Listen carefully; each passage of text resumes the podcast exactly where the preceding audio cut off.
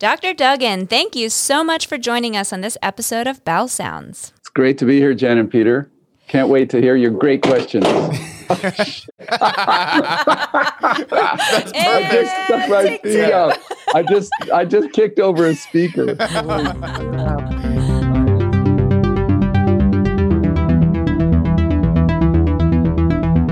Welcome to another episode of Bowel Sounds, the Pediatric GI Podcast, the official podcast of the North American Society of Pediatric Gastroenterology, Hepatology, and Nutrition, or NASPGHAN. My name is Jennifer Lee. My name is Peter Lu, and we are both pediatric gastroenterologists at Nationwide Children's Hospital in Columbus, Ohio. Today, we have the privilege of talking to Dr. Christopher Duggan. He is a uh, pediatric gastroenterologist at Boston Children's Hospital. He's the director of the Center of Nutrition and the medical director of the Center for Advanced Intestinal Rehabil- Rehabilitation there. He is a professor of pediatrics at Harvard Medical School and also a professor in the departments of nutrition and global health and population at the Harvard T.H. Chan School of Public Health. So, in addition to his work in Boston caring for children with intestinal failure, he has also spent a lot of his career and time in other countries, most recently uh, Tanzania, um, working on how to better treat children with diarrheal illnesses and malnutrition. So, in addition to talking about his experiences, we also talk a little bit about how we and young people in pediatric gastroenterology can get involved in global health. So, really great discussion. Looking forward to it. On to the show. On to the show. Dr. Duggan, thank you so much for joining us on this episode of Bowel Sounds. Thanks, Jen and Peter. My pleasure to be here. And we are going to start with perhaps the most challenging question. So, for our listeners who don't know you, how would you describe yourself in one sentence? Uh, well, one sentence, that's a tough one. I guess I am your uh, traditional Massachusetts born and bred uh, Irish American, left of center, Celtics fan uh, guy, and uh, uh, I have, um, although I've lived in New England most of my life, I've, I've traveled a lot, as we'll as we'll talk about, uh, and I've had this uh, great pleasure of having a, a really fun and and um, rewarding career in pediatric nutrition and gastroenterology to date. As a, uh, so I grew up in Los Angeles as a diehard Lakers fan. Um, oh yeah. It's okay. We'll put those differences aside. Um, we, just, uh, just move on. there was a great 30 for 30 on that very topic. Yeah. Uh, narrated uh-huh. by uh, Ice, Ice Cube. Yep.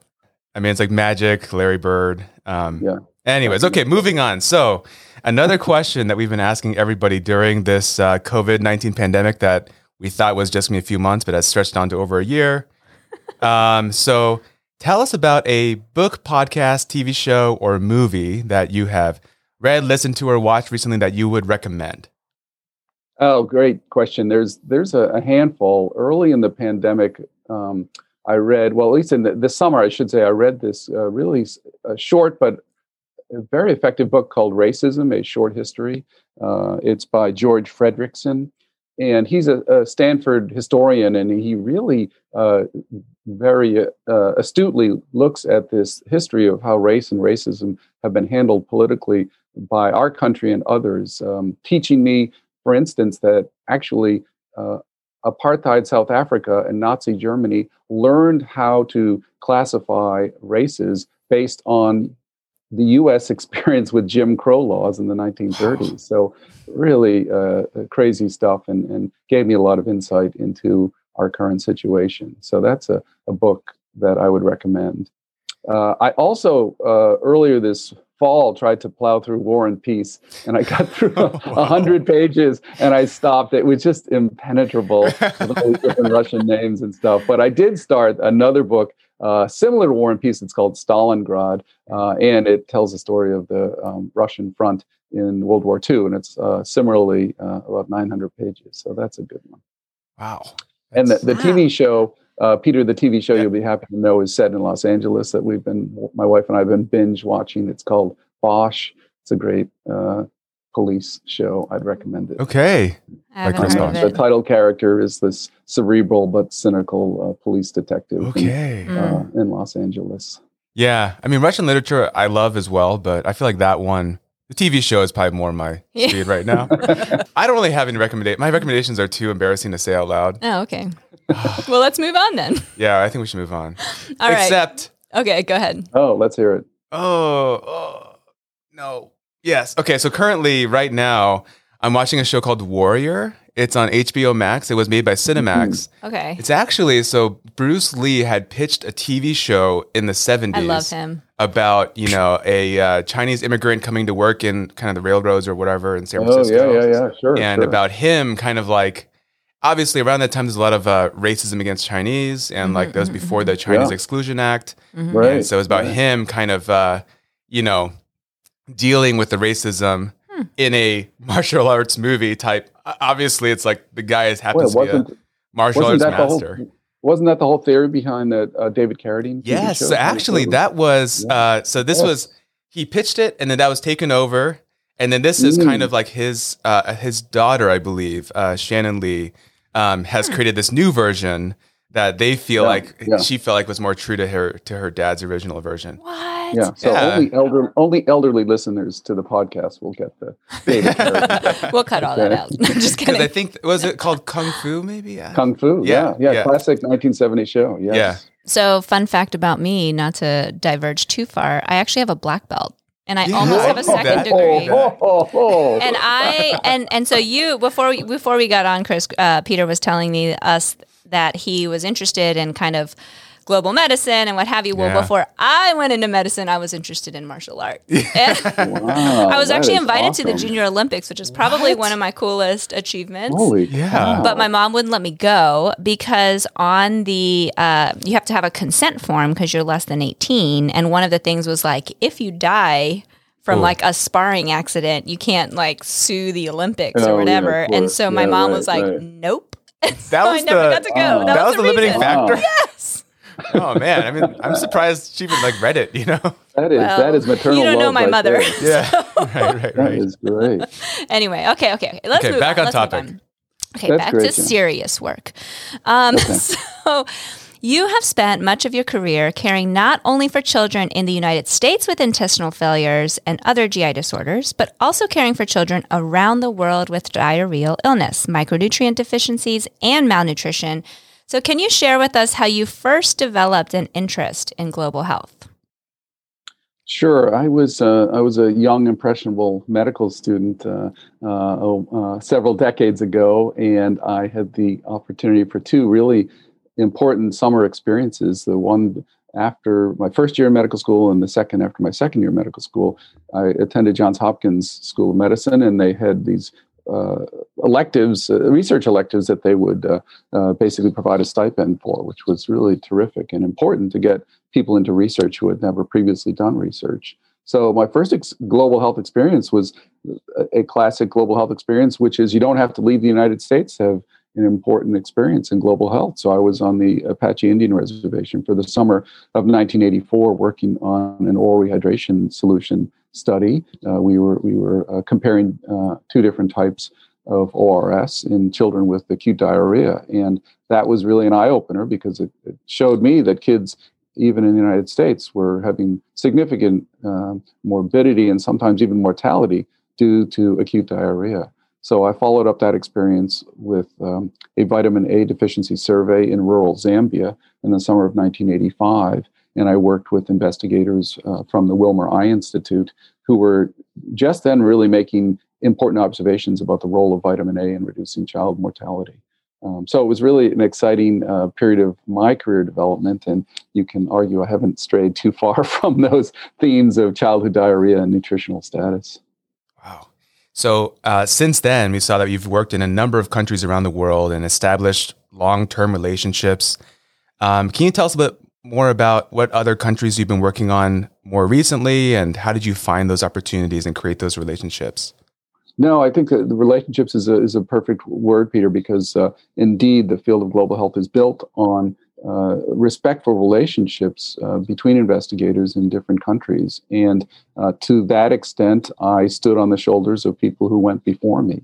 Uh, I've been most recently working in East Africa, in the country of Tanzania. And uh, our relationships with investigators in Tanzania were built on the fact that uh, colleagues who preceded me in the nutrition department at the Harvard Chan School of Public Health uh, had worked and lived there for some time in the 1970s. Dr. Walter Willett, the former chair of nutrition at Harvard Chan, uh, was that person. And from his efforts and collaborations, led to a host of subsequent collaborations uh, with uh, Dr. Wafaie Fawzi, with myself, uh, with Dr. Chris Sudfeld and others, all working at uh, one academic medical center in Dar es Salaam called Muhimbili University. So it's uh, it, it, depending we depend on prior uh, relationships and we develop future ones in the field of global health.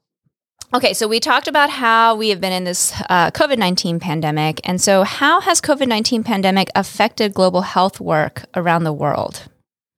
Oh, in in in many different ways. Obviously, the most obvious way is uh, travel restrictions, which have uh, led me not able to to visit uh, my colleagues in Tanzania since uh, February uh, 2020. That was the last time I was there, and um, unfortunately, uh, we've devolved into a series of of Zoom calls and and meetings, all of which we used to have, but it was always well. Last time you were here, we talked about this, and when you come next time, we'll talk about that. And unfortunately, Zoom has uh, uh, replaced all of our normal lines of communication uh, in all phases of our lives, unfortunately. So that's the, been the biggest, biggest one. Uh, the, the story of, of COVID infections in sub Saharan Africa is a, a, really interesting one, and it's still evolving over time. Obviously, there's been a, a big um, uh, incidents in South Africa and less so in East Africa. The question is, is that because of uh, um, limited resources with respect to testing? Uh, I know that there's uh, COVID infections in, in Dar es Salaam, certainly, uh, but the recognition of the official government to that has been limited. So it's uh, the politics of COVID don't end in the United States; they extend throughout the whole globe. You know, and the other way COVID uh, pandemic has affected global health has been funding. There's been a significant shift, obviously, in the uh, resources that have been directed towards COVID vaccine development, but also COVID therapeutics, uh, preventive measures, uh, uh, case tracking, et cetera, that has, you could argue, uh, diverted uh, our attention from other important global health issues. Uh, for instance, for the field of nutrition, there's a significant concern that global food insecurity rates have risen substantially and will be uh, reflected in an increase in child undernutrition, maternal undernutrition, low birth weight, anemia, et cetera, all of the nutritional outcomes that we think about when we think about improving uh, nutritional status of women, children, and other susceptible people. Yeah. And as you know, I'm sure everyone is aware, like I think, you know, vaccine purchasing by by countries and rolling out in different parts of the world, there, there's a huge variation there. And uh, I mean, I feel like, do you worry that some of this impact may have a more long lasting impact than just, you know, uh, maybe the next few months? Well, I, at heart, I'm an optimist, so I guess I would think uh, the one thing that's been, uh, you know, one of the several important things and lessons that have been learned about the COVID pandemic has been, I hope, an increasing appreciation for the role of epidemiology, to the role of public health, uh, and I think now that the uh, the tides have turned with respect to our own government, I suspect, or I hope, uh, that that will lead to a, a, more prominent role for these agencies. Um, and institutes to get more funding and uh, be better prepared for the next pandemic because I think we all realize this is not the last one. Yeah. And I think it's only demonstrated that, you know, we can't ignore what's happening in other parts of the world. Like variants that develop from uncontrolled infection are going to one day, uh, they're going to eventually affect us. Mm-hmm. Exactly. And, uh, exactly. And Peter, and clearly that's one of the tenets of global health, right? Is to say that uh, we're, we're, all on, uh, in it together. So um, during this time, we've also seen a huge expansion in the use of technology, like telemedicine. You had mentioned that some of your work with collaborators has now transitioned to more Zoom meetings. Um, what role do you see technology potentially having in improving global health as well? Maybe, uh, you know, both in this kind of current scenario with COVID, but also in the future. Oh, sure. I mean, this is w- where my optimism also shines through because it's not just communication technology that we're relying on now, and and uh, we continue to rely on in our in our lives through through uh, teleconferences and such. But obviously the, the whole development of the mRNA vaccine was a proof of principle that people had long held as, as a goal, but it wasn't until uh, we had a pandemic to face that we were able to develop that as not just a, a safe vaccine, apparently, but an incredibly effective one, which is really you know tremendous right? I mean think about it. We would have all been happy if they had published their results and said hey the vaccine is 60% effective. We would have said great but it, it's not. It's 95% effective. That's tremendous. And so mirrored with that technology of vaccine development i, I suspect uh, we already are seeing the advances in personalized medicine and personalized nutrition and increasing ability to diagnose things using molecular uh, techniques uh, in in my field, certainly our, our hope is to uh, individualize broad nutritional recommendations to certain populations so that really more specific, more personalized nutritional recommendations can be given. Uh, when you think about how long it's taken to develop some of these other vaccines, it's just it's just a, a miracle. yeah, yeah. a lot of great work has gone into it. Um, okay, so let's move on and talk a little bit about diarrhea. Um, there yeah. has been, yeah, diarrhea. there has been a 90% decline in childhood deaths around the world from diarrheal illnesses in the past four decades. And you have done a lot of work on the treatment of diarrheal illnesses, including the use of oral rehydration therapy, zinc supplementation, and vaccines. So, what has led to this improvement in outcomes? And can you tell us more about your work in this area? Sure, uh, it's a great question, Jen. I mean, it's really stupendous the reduction in mortality um, of diarrhea in children under age five in in poor countries in the world. Right? I think that uh, the reduction has been uh, so so substantial uh, that really you can't point to one particular intervention that has resulted in that. Uh, you know, the, the interventions that I've been most uh, intimately involved with has, as you noted, included development of new forms of oral rehydration solutions. So uh, we published guidelines with UNICEF and World Health Organization to suggest that an, an oral rehydration solution of reduced osmolarity was equally uh, safe and perhaps more effective than the standard WHO ORS that preceded that. Um, but again, the reduction in mortality preceded the adoption by WHO of this reduced osmolarity ORS. So I think that's been a, an improvement, but I can't say that that's been the key issue there. Uh, certainly, improved water supply has um, uh, been a big issue. That's one of the Millennial Development Goals that's been met uh, across the globe. There's improvement to be made, certainly. Uh, the uh, rollout of the rotavirus vaccine has been a relatively recent development, but certainly will help reduce childhood deaths. Uh, and the use of zinc with uh, acute diarrhea episodes has also been heralded by WHO, but implementation has actually been only moderate. So we really can't attribute the reduction in mortality to zinc as well. It'll help, I'm confident, um, but I think the overall increase in living standards, the improvement in water source uh, has been really the, the driving forces, as well as improved case management. Uh, w- one thing that, that I note when I uh, go to various countries is that most um, people living in cities know exactly where to bring their child when they have acute diarrhea. There are certain uh, hospitals that are well known or, or treatment centers where people really know how to aggressively treat and prevent dehydration, uh, usually with oral rehydration solutions, occasionally with intravenous fluids. Uh, and those efforts have probably been, if I were to pick one thing, have been behind uh, decreased mortality rates as well. The, the, the thing about the the mortality rates, however, which is all good news, the reduction, there's still children dying of a extremely preventable illness. Uh, there's still a lot of work to do. You know, before moving on to the next question, kind of going back a little bit, you mentioned kind of these two very formative experiences you had in medical school, and obviously that's kind of led to this career uh, working in this area. Like, what was it at the beginning that kind of drew you to working on diarrheal diarrheal illnesses and nutrition? Was it obviously there are, these are especially you know a few decades ago were huge and still are like huge huge problems. But what specifically made you interested in that? You know, it's a good question, Peter. It really was just the opportunity to to leave Baltimore for the summer, and when I got out to Arizona, seeing seeing the burden of disease there, and being just shocked to see it, right? right. Uh, and and then getting a, a, better feel for it in working with mentors uh, to make it clear that this is really a global problem. Um, and so um, it was really what led me to pick gastroenterology and nutrition as a, as a fellowship area because I realized that this was uh, an illness uh, in a, a, series of illnesses, not just uh, acute episodic diarrhea, but actually our research group has also looked into this idea that asymptomatic intestinal inflammation, uh, we call it environmental enteric dysfunction, has an important role in childhood growth uh, perhaps even in child neurodevelopment.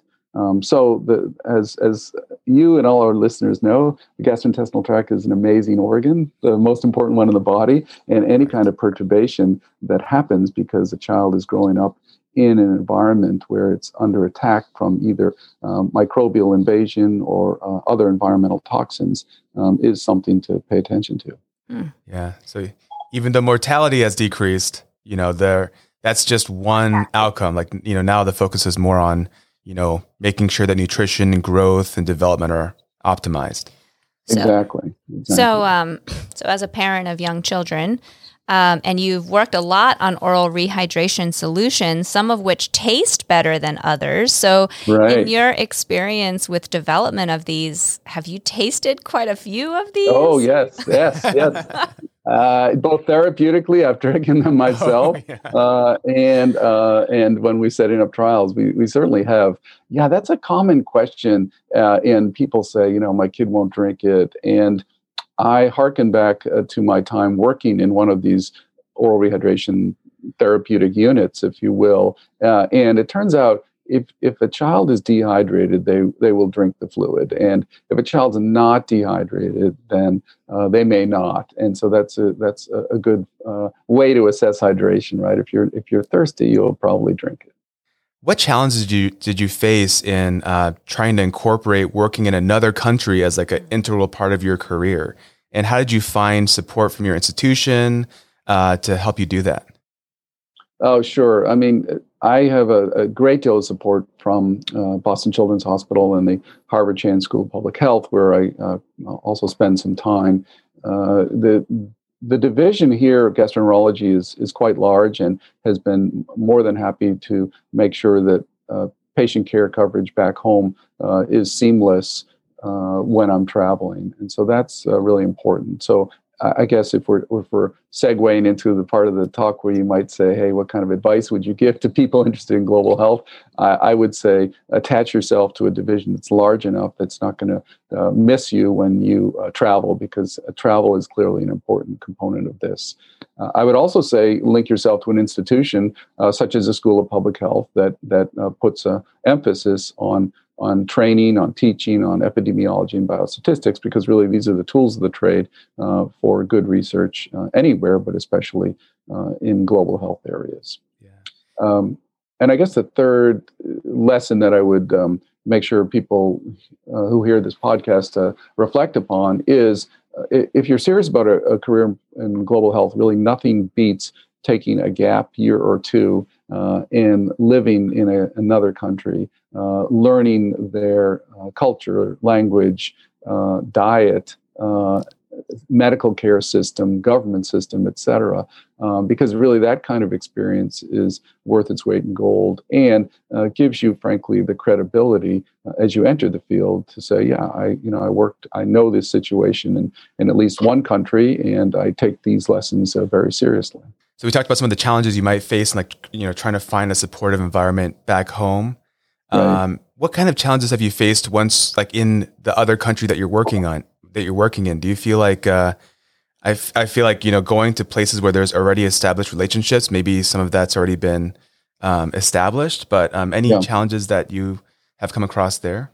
Yeah, I mean, I've had the, the really good luck of, of most of the places I've worked with. There have been um, previously established relationships or a, a, clear commitment by the funding agency to engage in a in a true equal partnership, and that could include um, uh, reciprocal experience of people um, from the country that you're working in to um, either uh, meet you for scientific meetings or come to your home institution uh, for important meetings and uh, paper writings and data analysis sections, or a meeting at the funder's office, be they in Geneva, Switzerland, or Seattle, Washington, or Washington, D.C., uh, where uh, colleagues can have a seat at the table and discuss grants and uh, review protocols and contribute to case report form work uh, all the important aspects of, of research that need to be done in a co-equal manner there's a, a big infrastructure that you talk about, and a lot of us in PGI may have an interest in global health, or maybe we did before,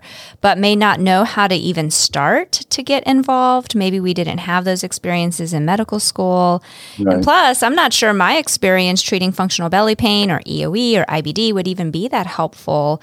So, what can we do, and what advice do you have for someone who's interested in making global health part of their career? Oh, sure. It's, uh, I guess the first thing is don't sell yourself short. I mean, uh, you know, our experiences as uh, pediatric subspecialists uh, are eminently uh, transferable to the right institutions and people uh, the question is identifying those people in, those institutions. And, and, the reason I say that is because uh, many of our colleagues uh, in low and middle income countries are just thirsty for the knowledge that, that you and I take for granted the ability to attend grand rounds, the ability to, to do uh, safe endoscopic procedures, uh, the ability to think critically about histology. Uh, you know, all those uh, opportunities are unfortunately still in limited supply, uh, depending on uh, rural versus urban settings, depending on what the infrastructure of the country is.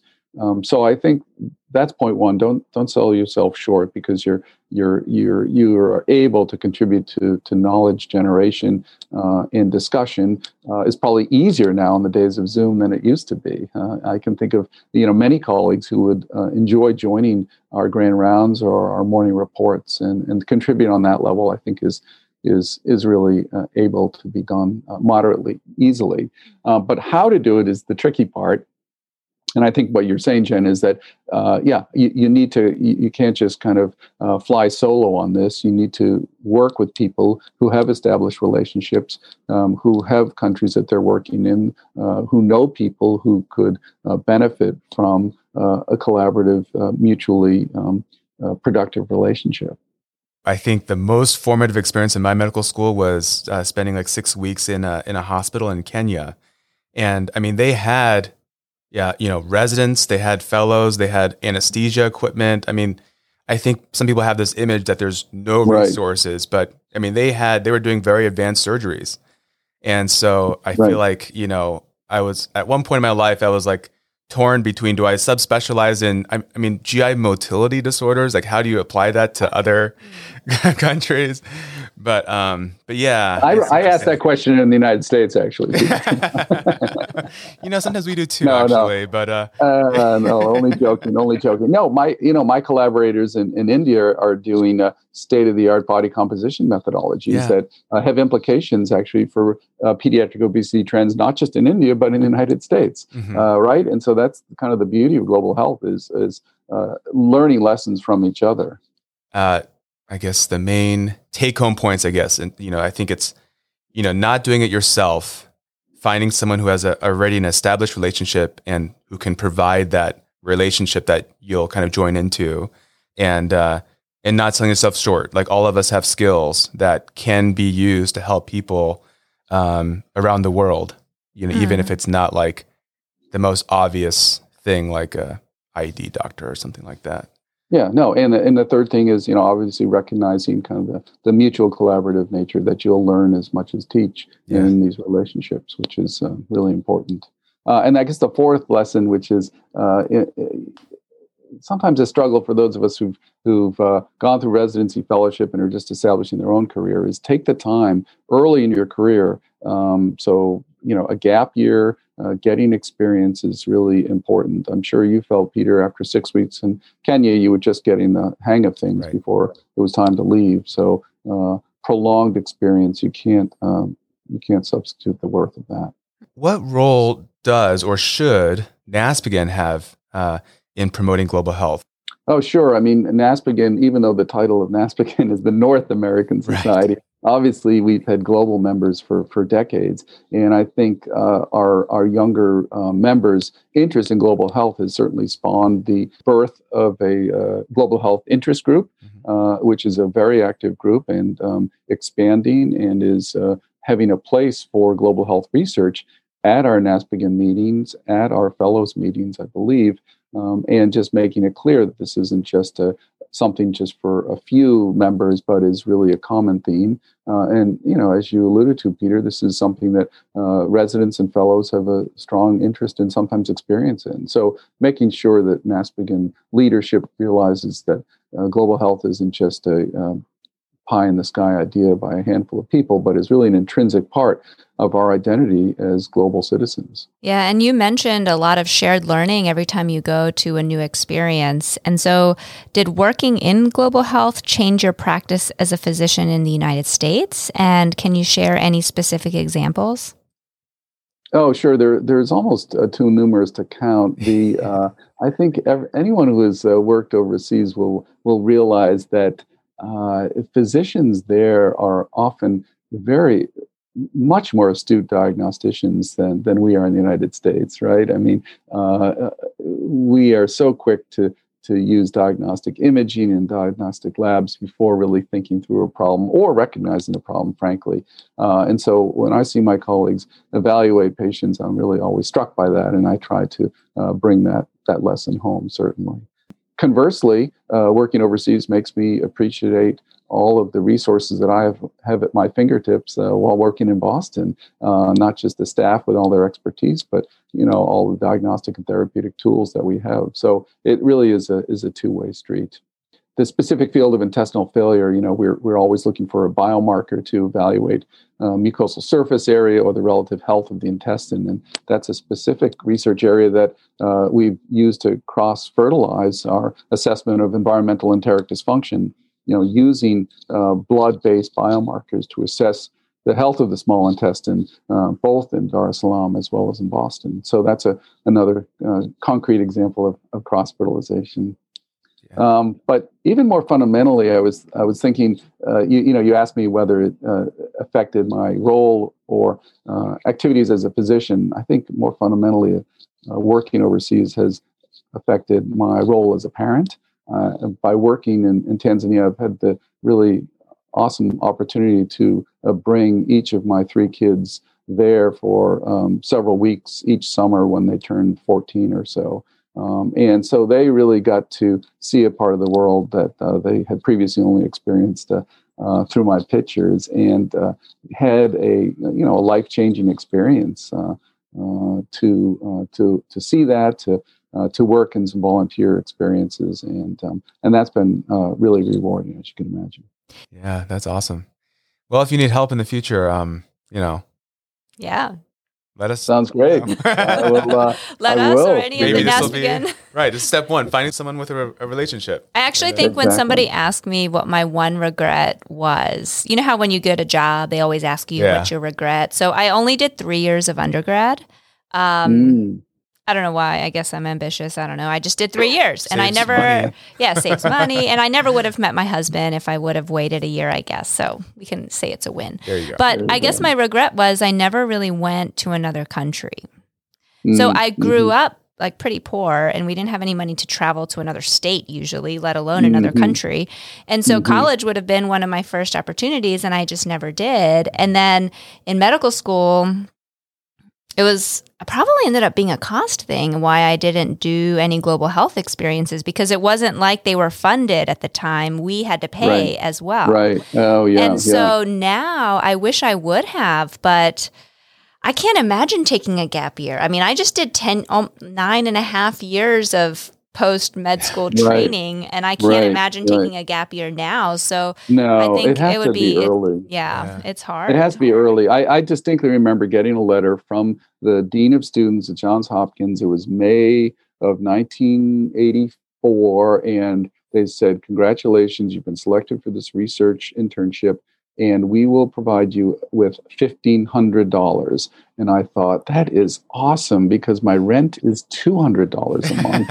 and this will provide me with a plane ticket and rent to fly to Arizona for the summer, right? Yeah. And uh, and obviously the, the numbers have to change, but the concept of the institution supporting student research was uh, really vital. And, the other thing is, uh, you don't always have to travel too far to find important aspects of global health right in your backyard. I mean, you know, if you look at uh, uh, uh, medical uh, and nutritional equity, uh, they, you don't have to go very far. You can uh, I can throw the a stone from where I'm sitting now and see underserved areas of the country uh, quite readily. Unfortunately, so these themes can really be investigated close at home too. As we get closer to the end of this episode, you know, we have a couple questions that we've been asking everybody. And when you look back on your career thus far, what has been the most valuable advice that you have received, and what advice do you have for our listeners?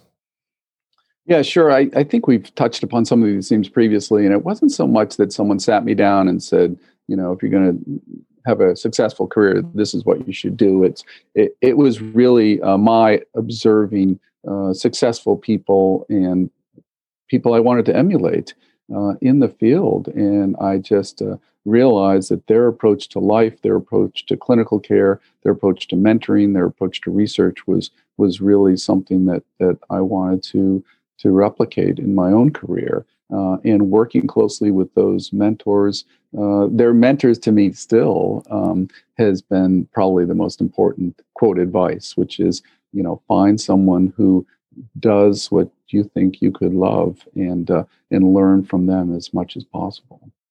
Dr. Duggan, thank you so much for this time with us today um, in your busy day. Do you have any final words for our listeners? I think we touched upon the fact that people think that global health NASPGHAN members are perhaps a, a small uh, perhaps fringe group, uh, and I would say uh, let's expand it.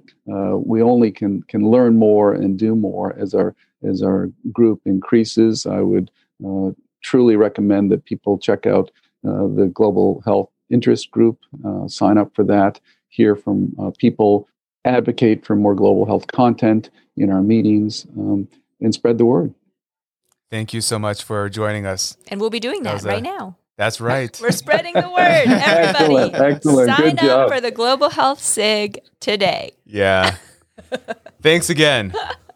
My pleasure, Peter and Jen. It was really great to talk with you. Uh, I hope yeah. our podcast gets a, a lot of listens. That was great. Yeah. I think it was really nice to talk to him about something I feel like a lot of us are passionate about it, but just don't really know what to do once we've already started a career in as an academic pediatric gastroenterologist. Join the SIG, oh, the yeah. Global Health SIG at NASPGHAN. if you don't already, be sure to follow us on Twitter and Instagram at, at BowelSounds and on Facebook at, at Pediatric GI Podcast for the latest news and updates on upcoming episodes. If you like what you heard and want to support the podcast, it would really help us out if you did one or all of the following three things. One, tell one person about the podcast. Two, leave a review on Apple Podcasts to help others discover our podcast. And three, on our Buzzsprout page, there's a link to support. And three, on our Buzzsprout page, there's a link to support the show by making a donation to the NASPGHAN Foundation. You can also get there through www.naspghan.org. The money you donate helps support some of the amazing things the NASPGHAN Foundation is doing, including supporting pediatric GI research and public education. I'm the hot mess today. It's okay, you're you're editing it. the money The money you donate helps support some of the amazing things the NASPGHAN Foundation is doing, including supporting pediatric GI research and public education programs. As always, the discussion, views, and recommendations of this podcast are the sole responsibility of the hosts and guest and are subject to change with advances in the field. That's all for now. Thanks for listening. Bye.